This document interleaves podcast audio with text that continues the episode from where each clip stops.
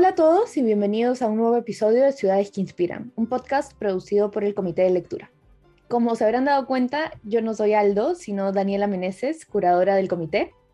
La razón de este cambio es que en el comité estamos preparando una serie de podcasts especiales por 28 de julio, en los que hablamos con distintos expertos sobre los retos del próximo gobierno.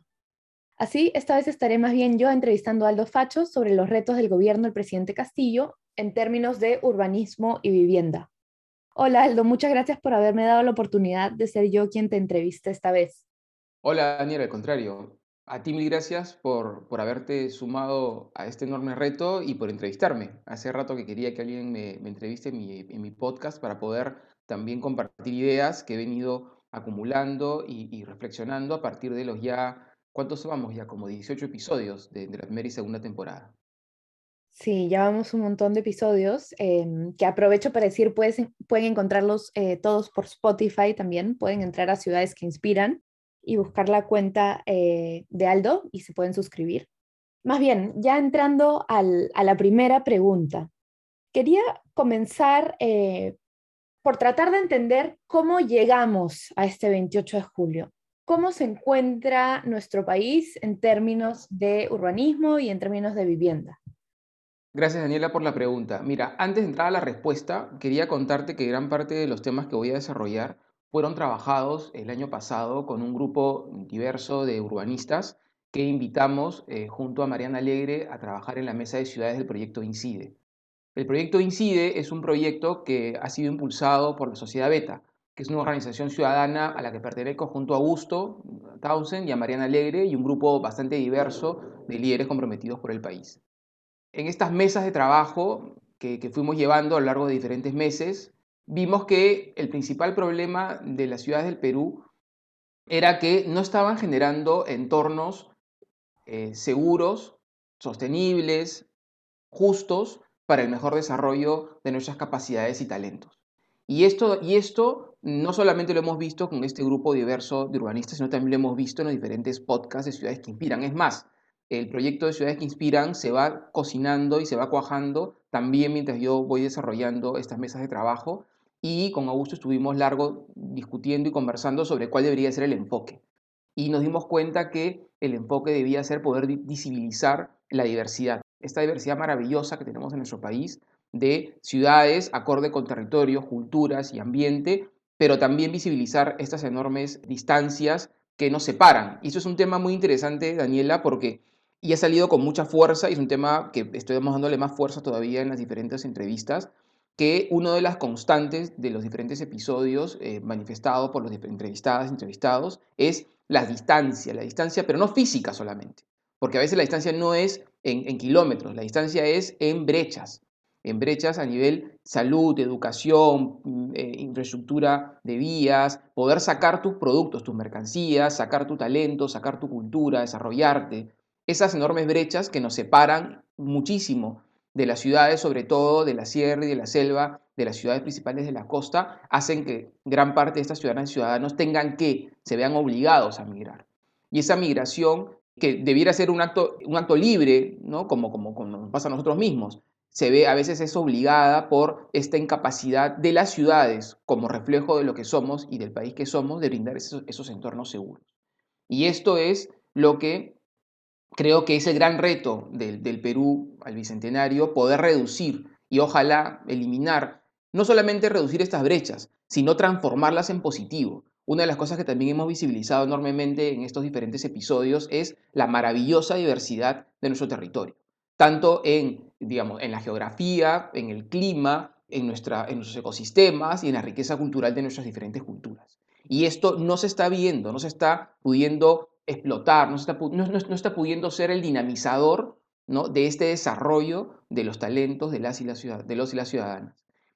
Y este debiera ser el reto, conseguir que este maravilloso país diverso, pluricultural, pluriterritorial, pueda verse manifestado en esa diversidad de ofertas, diversidad de manifestaciones culturales, económicas, sociales, que nos permita desarrollarnos de forma equilibrada y equitativa, acercarnos todos un poco más y no sentir que estamos todos lejos porque el país no está haciendo lo suficiente para acercarnos. Justamente en relación, porque creo que de lo que explicas queda muy claro cuál es tu idea de hacia dónde deberíamos ir. ¿Tú sientes que en estos últimos años estamos yendo por el camino correcto para ir, a ese lugar? Es decir, el presidente Castillo y el Congreso y en general, digamos, estos nuevos cinco años y las nuevas autoridades que vengan, encuentran, van a encontrar un, un, camino ya pavimentado, digamos, algo que puedan seguir? ¿O sientes que no podemos, digamos, seguir en piloto automático? Mira, Daniela, la realidad es que el Ministerio de Vivienda nace, yo, yo siempre digo que nace desenfocado, porque eh, nace de un, digamos, de un ministerio mayor y termina siendo una sumatoria de, de acciones, pero no termina de manifestar cuál es esa visión del Estado peruano hacia el territorio. Fíjate que es Ministerio de Vivienda, Construcción y Saneamiento, o sea, ministerio que hace o provee o, promociona casas, eh, regula la construcción y agua y desagüe. Pero sabemos que las ciudades son mucho más que eso, porque nosotros no vivimos solamente de, un techo, de un agua y desagüe y de poder construir. Las ciudades son un sistema mucho más complejo que nos debe garantizar ese, ese mínimo soporte para poder desarrollarnos de forma integral. O sea, necesitamos espacios públicos seguros y estimulantes, necesitamos educación de primer nivel mejor libre libre y gratuita, necesitamos salud de primer nivel también libre y gratuita, necesitamos infraestructura deportiva, necesitamos vías seguras, necesitamos toda cultura, espacios de cultura. Todo eso es la ciudad también. Entonces, si empezamos a sumar todo eso al ministerio, que un nombre enorme, abriendo un párrafo el nombre del Ministerio de Vivienda, lo cual es obviamente inviable. Entonces, uno de los temas que nos parece importante es volver a mirar, a entender la dimensión real de este ministerio, entenderlo como un ministerio de desarrollo territorial y del hábitat. ¿Por qué? Porque en el, en el enfoque territorial entendemos la diversidad justamente del territorio peruano y del ambiente también y de las culturas. Y del hábitat, porque si hablamos solamente de, de, ciudades, en este caso, o de vivienda, más todavía, no estamos entendiendo que no solamente mediante ciudades habitamos el territorio. Si bien el 80% de la población peruana ya vive en ciudades, estas ciudades tienen una diversidad brutal a nivel escalas, a nivel escalas. Lima, Lima tiene casi 10 millones de habitantes, pero luego la siguiente ciudad tiene un millón, Arequipa, y luego bajamos a medio millón. O sea, los saltos son muy grandes y el grueso de las ciudades del Perú, que le llaman Ministerio de Vivienda Centros Poblados, no llegan ni a los 100.000 habitantes. Con suerte, algunas 10.000 o 1.000. Entonces, estos enormes saltos de escala no están pudiendo verse manifestados, siendo visibilizados, perdón, por esto, ¿no? en, esta, en esta reducción de la, de la, de la, diversidad del habitar. Y además, no nos olvidemos de la ruralidad que si bien e, es el un poco más del 20% de la población peruana que habita en, entornos rurales, ese habitar resuelve gran parte del territorio peruano. Sea, gran parte del territorio peruano está habitado de forma manera rural. Y gran parte de la economía peruana está también eh, basada o, o, trabajada en esos entornos. No hay ninguna propuesta para este, para este sector tan importante. Entonces creemos que tenemos que abrir los ojos a la realidad peruana, visibilizar la diversidad no querer reducirla ni querer resolverla, solamente visibilizarla y abrazarla. Y poder, justamente, ahí viene la parte más importante, trabajar de manera conjunta con los gobiernos regionales en poder darles las herramientas necesarias, técnicas, eh, formando profesionales que quieran trabajar en sus regiones. También ahí va, lo que te decía, o sea, nuestros, profesionales, nuestros ciudadanos ciudadanos tienen que irse porque no encuentran en su región esa oportunidad. Bueno, hay que generar las oportunidades, pues para que se queden en su región y, si les interesa quedarse y puedan construir estas propuestas mucho más eh, acordes con su realidad urbanística y territorial para poder habitar mejor el territorio. En ese sentido, Daniela, la, actual gestión, el, gobierno que está saliendo del, presidente Sagasti, ha conseguido un logro histórico para el urbanismo peruano. Y gracias a la ministra Fernández, que de verdad es una de las gestiones, desde mi punto de vista, desde las mejores gestiones que hemos tenido al mando del Ministerio de Vivienda. En ocho meses se han hecho más, eh, se han conseguido más logros que en las décadas que tiene el Ministerio de Creación. Quizás uno de los objetivos más grandes trazados al inicio de la gestión y que se veía como algo muy ambicioso, que finalmente se ha conseguido, ya está promulgada, la Ley de Desarrollo Sostenible. La Ley de Desarrollo Urbano Sostenible es muy importante porque ahora ya tenemos un marco legal para poder implementar estos diferentes eh, instrumentos, herramientas y acciones que nos van a permitir poder construir mejores entornos habitados. Y en ese sentido, el gran reto, el gran reto del gobierno entrante, del señor Castillo y, y sus ministros, va a ser hacer que esa ley que ya está aprobada y está promulgada se reglamente a la brevedad. Porque de esa manera va a poder conseguir tanto los mecanismos como también los recursos, Daniela, para poder financiar esa mejora integral del bienestar al que todos apuntamos. Y, justamente yo te iba a preguntar por acciones concretas de este nuevo gobierno que para ti serían ideales. Ya me dijiste una que es bien importante y que viene del Congreso. ¿Qué en un mundo ideal, qué te gustaría a ti ver en, no sé, los primeros meses de gobierno? Bueno, mira, eh, a nivel Congreso hay dos cosas, más que pedirles que hagan, pedirles que no hagan o que no sigan haciendo. Ojo, eh, y no porque no comprenda que hay un problema de fondo, o sea, en nuestro país, y no sé si solo en nuestro país, debe ser en la, mayoría de países, solemos reaccionar, reaccionar digamos, a la manifestación física del problema. Pero es más difícil poder entender ¿no? dónde se genera ese problema, cuál es el origen. ¿Por qué es más difícil? Porque tienes que ir más atrás y a veces la necesidad política de poder plantear una respuesta te hace reaccionar al, problema en sí mismo. ¿no? Es como cuando te duele, te duele la cabeza y tomas aspirinas, tomas aspirinas y de repente tienes un problema mucho mayor y la aspirina solamente lo está tapando. Y el problema sigue acrecentándose y al final terminas hospitalizado, ¿no es cierto? Porque nunca, porque tapaste el problema y no lo visibilizaste. Bueno, lo mismo sucede con las ciudades. Hay dos políticas hay dos reacciones que se han venido dando de forma sistemática en nuestro país en las últimas décadas, que son nefastas, no solamente para el, para el equilibrio ecosistémico de nuestro territorio, que puede parecer, alguien puede decir, bueno, pero primero está la vida. Sí, yo sé que primero está la vida. Pero sí, claro, si no tenemos dónde vivir, difícil podremos desarrollarla. Pero también para eso que supuestamente perseguimos siempre, que es la justicia, que es la justicia urbana. O sea, poderle garantizar a nuestros ciudadanas y ciudadanos entornos seguros y habitables, se ha creído que creando distritos, y peor provincias, y formalizando la ocupación ilegal del suelo, se resolvía el problema, uno, de la, de la vivienda, y dos, el problema de la inversión de la, de la brecha en infraestructura urbana, o sea, la, la falta de inversión en diferentes espacios del territorio, lo cual es totalmente equivocado y está recontraprobado. O sea, si tú creas distritos, el distrito no viene con, su pan bajo el brazo. O sea, el nuevo distrito no es que viene con una bolsa de dinero que, cae del cielo, ¿no? Este, con el arco iris aparece ahí la, la, bolsa de dinero y de pronto el nuevo alcalde recoge esa bolsa de dinero y la puede implementar en obras que no se han hecho. No es así. El dinero de los distritos viene de la gente, viene del cobro de arbitrios en mayor parte y, e impuestos. Entonces, si yo divido un distrito o una unidad territorial, la divido, la fracciono, lo que hago es no solamente dividir la bolsa de dinero que ya es pequeña, sino además genero más burocracia.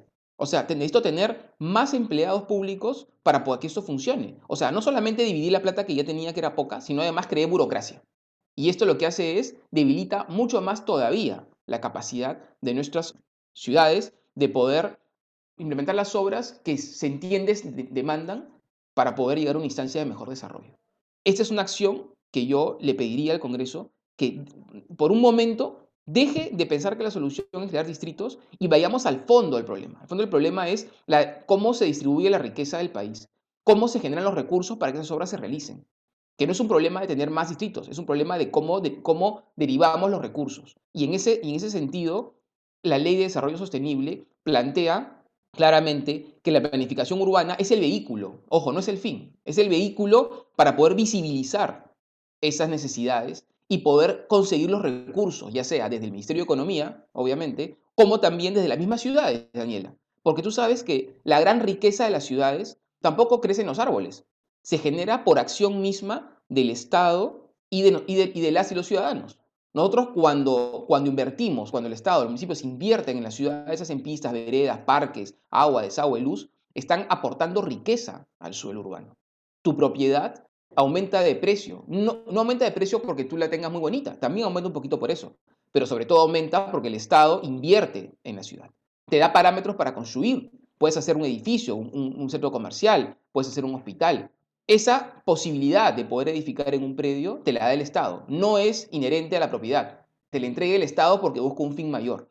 Entonces, si la ciudad empieza a poder capitalizar ese bienestar y esa riqueza que la ciudad misma genera, de ahí podemos obtener los recursos que necesitamos para poder hacer mejores ciudades para el desarrollo integral de las personas. Entonces, esto creo yo que debe poderse entender y poderse poner en marcha antes de seguir creando distritos. Y por otro lado, te decía lo de la formalización. O sea, está demostrado que formalizar las invasiones lo único que hace es condenar a las personas a vivir de manera suburbana, carentes de toda infraestructura para poder alcanzar ese bienestar que en el fondo buscan. ¿Por qué? Porque el título, el título no te da, no te da educación, no te da salud, no te da recreación, no te da parques, no te da transporte público. El título te da título. Obviamente, el título te, habilita, obviamente, te habilita a poder acceder a créditos y demás. Pero sabemos que eso pues, es, un, es un componente importante, pero no es todo. No es todo lo que garantizaría ese bienestar que necesitamos. Entonces, si dejamos de, formalizar lo informal, estimulando a traficantes de terrenos y a mafias organizadas y también a comunidades que utilizan este vehículo para poderse enriquecer, y empezamos a planificar de forma ordenada y exigir que cuando se urbanice se generen estos equipamientos para que la gente pueda vivir de forma segura y saludable, vamos a poder empezar a cambiar de forma estructural esta situación inurbana que hoy padecemos. Justo quería también hacerte otra pregunta que, que, ata con esto de, tú mencionas la necesidad de hacer cambios estructurales y yo te quería preguntar, en varios episodios de tu, post, de tu podcast, por ejemplo, has entrevistado, me acuerdo que entrevistaste más de una vez expertas en género que hablaban sobre género y ciudad.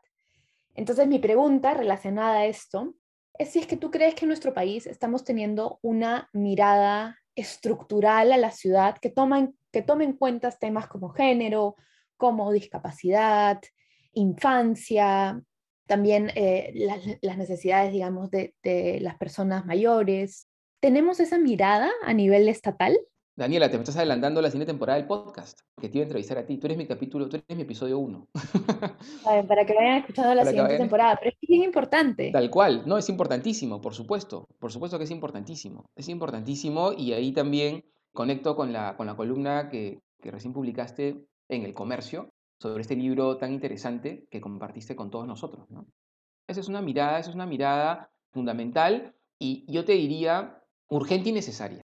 Hoy, actualmente, no estamos pudiendo garantizar lo mínimo para que en general podamos habitar de forma digna el territorio peruano. O sea, al nuestras familias no tener un acceso seguro a su vivienda, ¿me explico? Al no tener recursos básicos como es agua, desagüe, electricidad, internet. Hoy internet es tan importante como la electricidad. Al no tener un colegio eh, en proximidad para, para las y los niños, al no tener una posta médica, pero equipada, ¿me explico? Al no tener un parque donde los chicos puedan recrearse, estás privándolos de ese derecho fundamental que está en la Constitución Política del Perú, que es al bienestar. Si ya partimos de eso, imagínate cuando hablamos de género cuando hablamos de niñez, cuando hablamos de mujer. O sea, la brecha es mayor todavía, es mucho mayor. Y hablemos inclusive de algo en lo cual el reglamento de edificaciones que está diseñado y, digamos, publicado por el Ministerio de Vivienda tiene además una, una norma específica, que es, la, que es la inclusión, la inclusión, digamos, por discapacidad, por discapacidad en general, ¿no? que es la, la norma A120.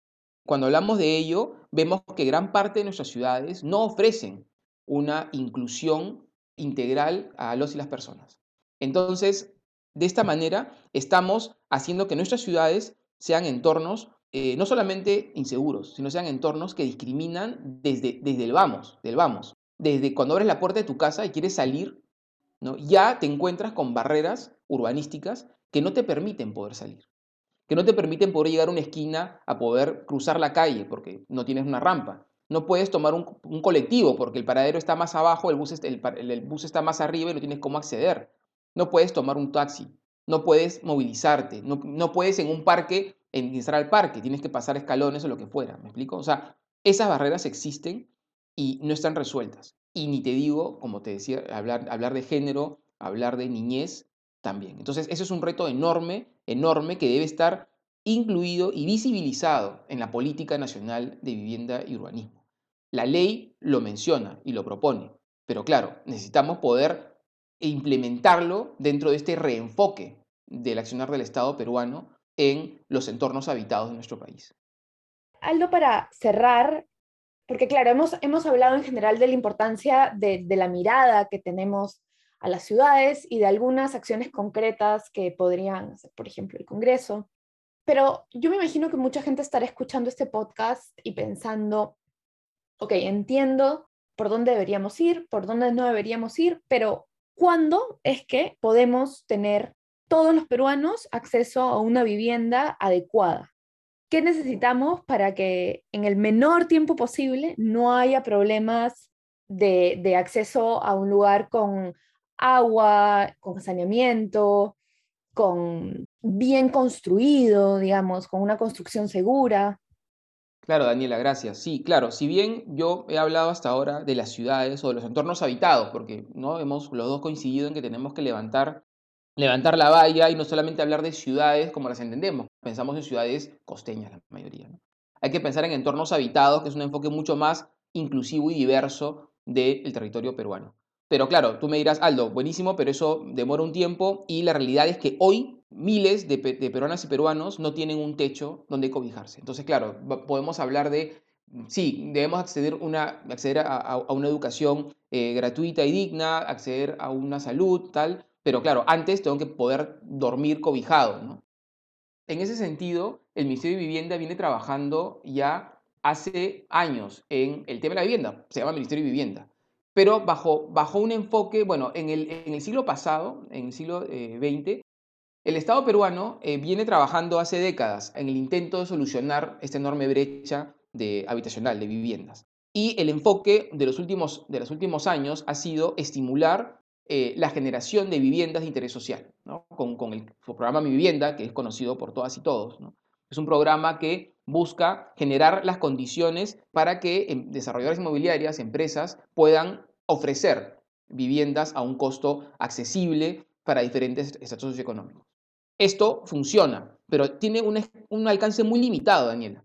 Y tú me dirás, Aldo, pero ¿cuál es el problema de fondo? Porque en el fondo, ¿qué? O sea, ¿es que están ganando mucha plata? ¿Es que la construcción es muy cara en el Perú? No, eso, eso no son los problemas principales. La construcción en el Perú cada vez es más eficiente y más económica. Y las utilidades de las desarrolladoras son acotadas, acotadas en el fondo a lo que el mercado puede pagar por el producto final que es la vivienda. El problema de fondo, Daniela, es la informalidad. La informalidad en dos aspectos. Por un lado, la informalidad de las familias, en la economía familiar. Gran parte de la economía peruana es informal de base. Y eso no permite que estas familias tengan cierto récord, récord de ingresos que les permita acceder a un sistema eh, crediticio.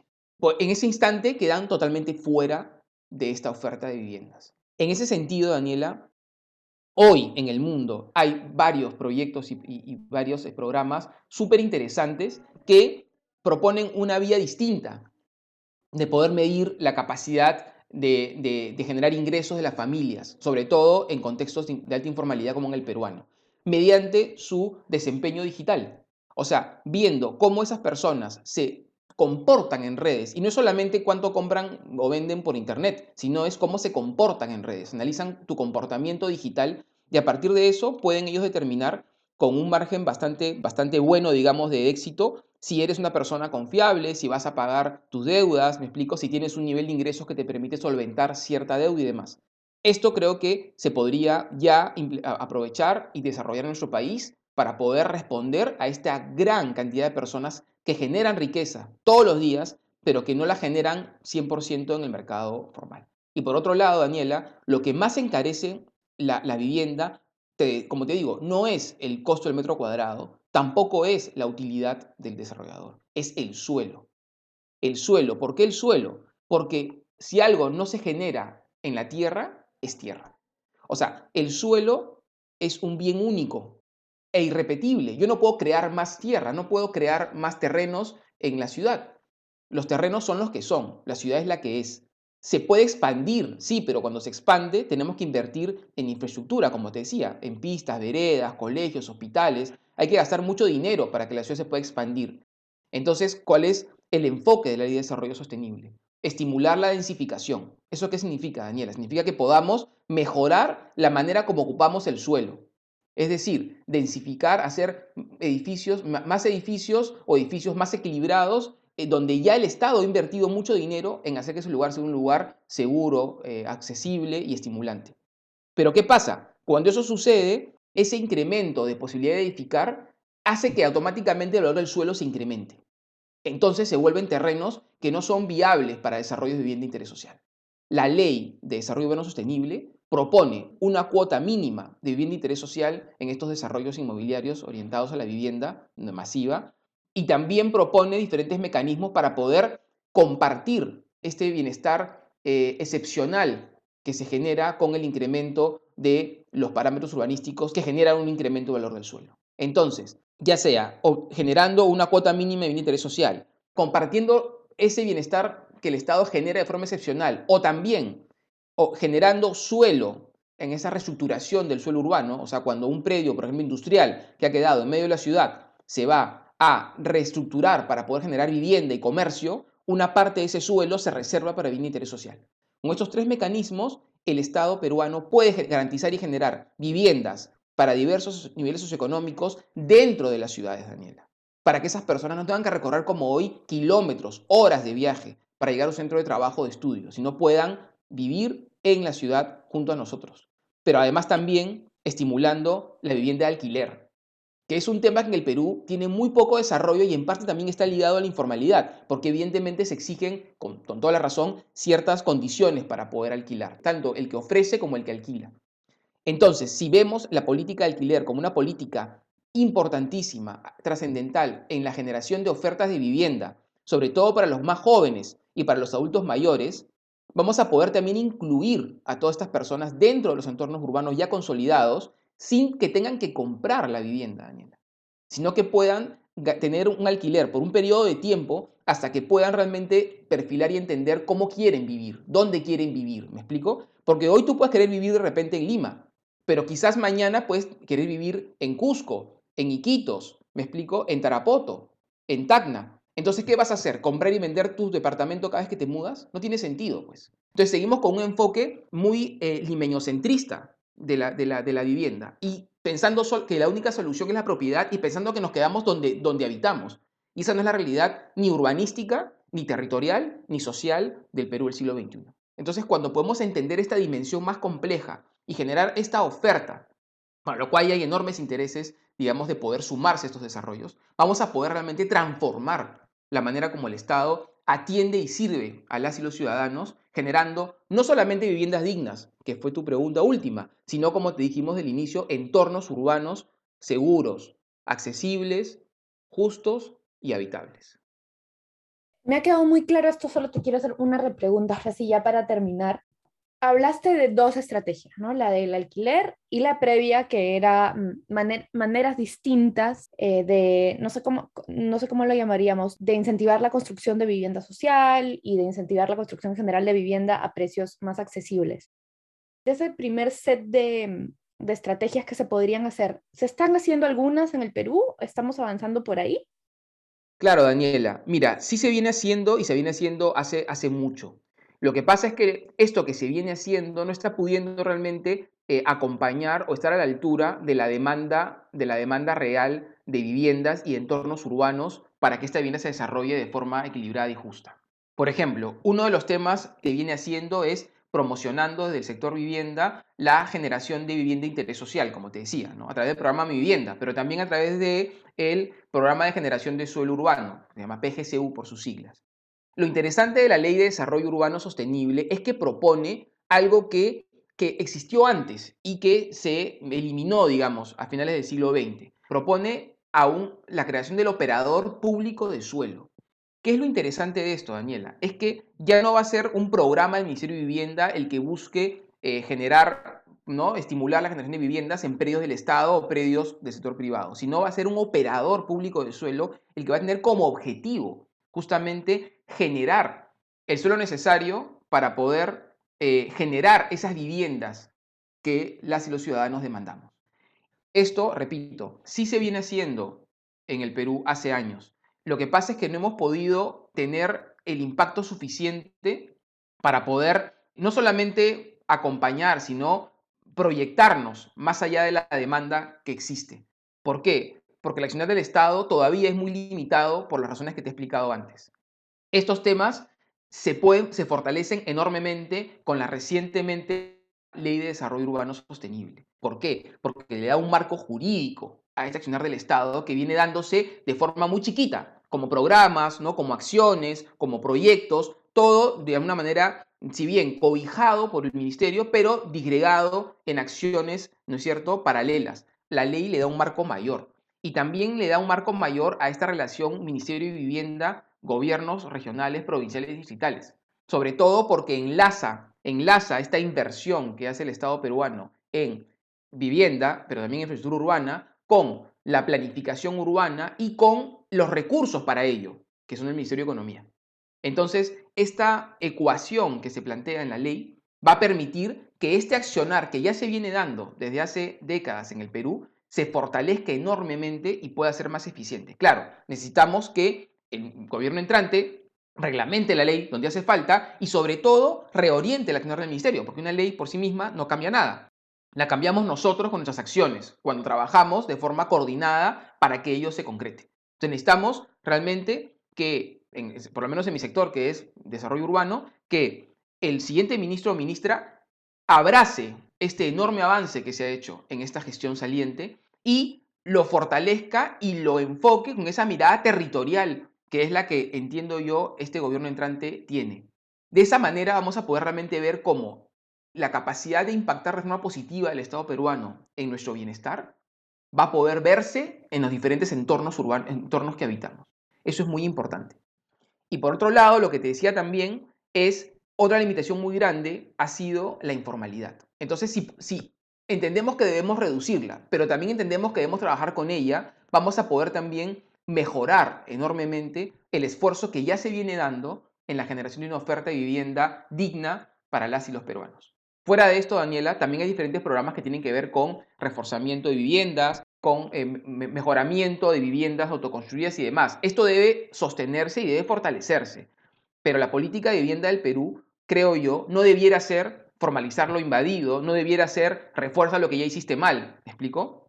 Debiera ser debemos mirar hacia adelante, porque es una política. La política no es reactiva, es proactiva. Entonces debemos decir, ok, yo evidentemente voy a ayudarte a resolver lo que ya se hizo de esta manera que no era la adecuada, pero mi enfoque es hacia adelante. O sea, cómo ayudamos a que eso que se viene dando de esa manera no se dé más de esa manera, sea de una manera mucho más, mucho más eficiente y mucho más además segura y justa, que es el objetivo, entiendo yo, de las políticas del Estado. El episodio fue grabado antes del discurso presidencial. Cuando terminó de hablar el presidente Pedro Castillo, le preguntamos a Aldo qué había opinado de lo dicho. Primero que nada es importante destacar el enfoque territorial y rural del mensaje presidencial. Como hemos visto en los diversos episodios de nuestro podcast Ciudades que Inspiran, uno de los temas que más se ha repetido es el de la distancia entre los diversos centros poblados y las ciudades principales del país, sobre todo las de la costa. Esta distancia no es solo física, sino y sobre todo es la lejanía a las oportunidades para un mejor desarrollo de nuestros talentos y capacidades. Por contraste, lo que vemos en estas ciudades principales es cercanía, proximidad a esas oportunidades que las y los peruanos buscamos en nuestro territorio. En el episodio sobre Chota, analizamos la frase de la entonces candidata sobre el hecho que había tenido que ir hasta allí para realizar el debate.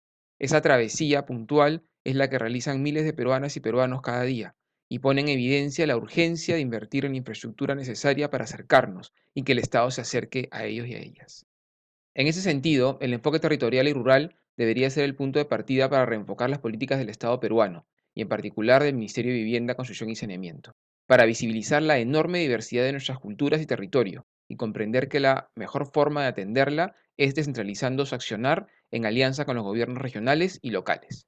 Para ello, la Ley de Desarrollo Urbano Sostenible es un gran avance, pues por primera vez en el Perú se aclara en un documento de ese rango el rol de las ciudades en el desarrollo integral de las personas y a partir de ello el rol que debe tener el Estado peruano en garantizar que ese desarrollo se dé de forma equilibrada, sostenible, justa e inclusiva.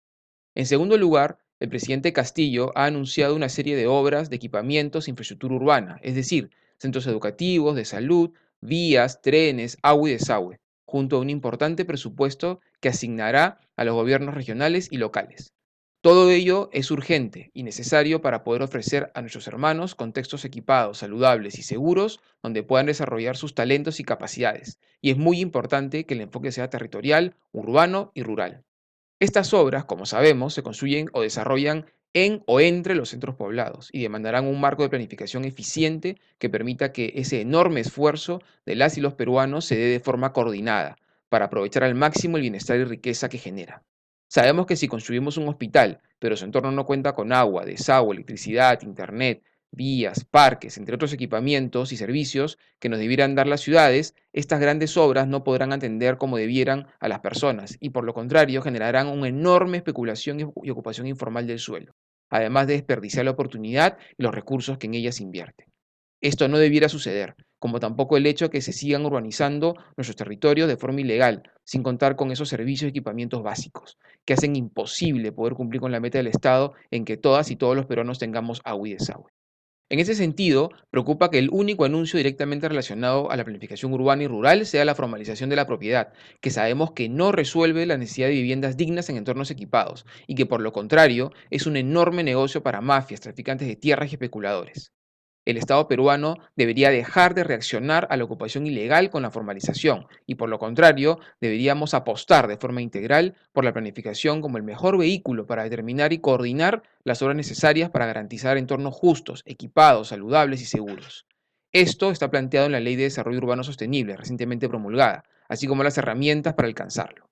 En esa línea, construir los trenes de la costa y sierra sin un marco de planificación territorial y urbano podría, lejos de fortalecer la producción y mejorar el desarrollo territorial, afectar irreversiblemente a nuestros ecosistemas e incrementar las brechas de equipamientos y servicios. Para ello, y para lo anteriormente mencionado, necesitamos que se fortalezca la capacidad no solo de planificar, sino y sobre todo de implementar las políticas y acciones que se derivan de la planificación, para enfrentar a los especuladores informales que se aprovechan de la necesidad y el anhelo de la casa propia y condenan a nuestras hermanas y hermanos a vivir en condiciones infraurbanas. Veamos Chinchero como una pequeña muestra de lo que el accionar del Estado sin un marco de planificación territorial y urbano, trabajado desde el lugar y con los habitantes, le hace a nuestro territorio y a nuestras culturas. Esto no debería darse nunca más. Finalmente, y englobando lo antes mencionado, es muy importante destacar su mensaje sobre la protección y desarrollo del medio ambiente, que se suma al del fortalecimiento y protección de las culturas. Es en la diversidad de nuestro territorio, que ha sido la base para la enorme riqueza y diversidad de nuestras culturas, que debiéramos encontrar las sendas para poder imaginar un Perú más justo y equilibrado hacia el tricentenario.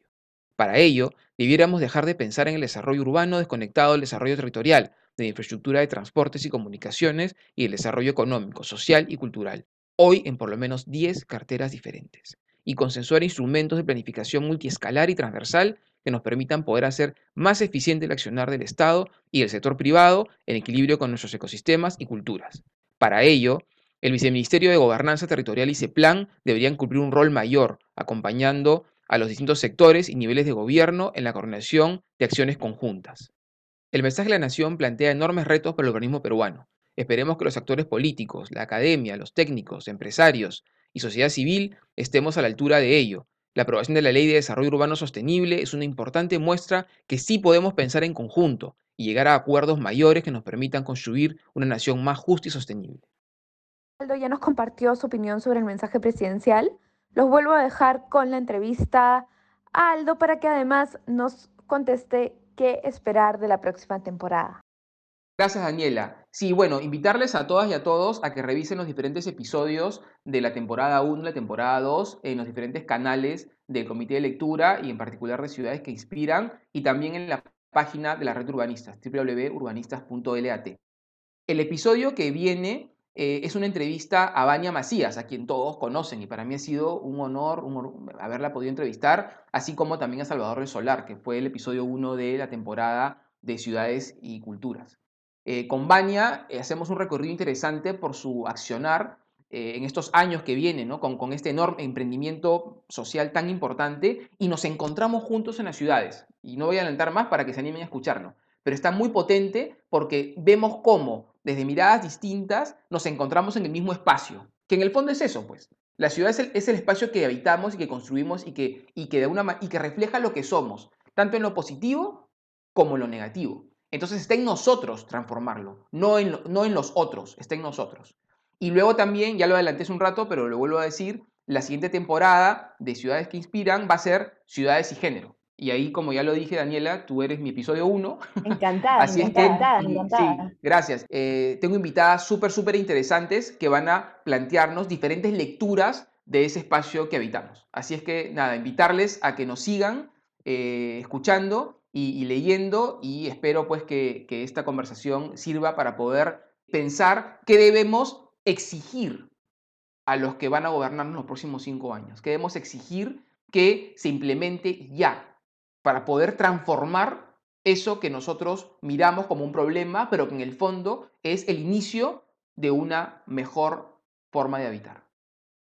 Muchas gracias, Aldo. Entonces, con esto los dejamos por este episodio y hasta la próxima.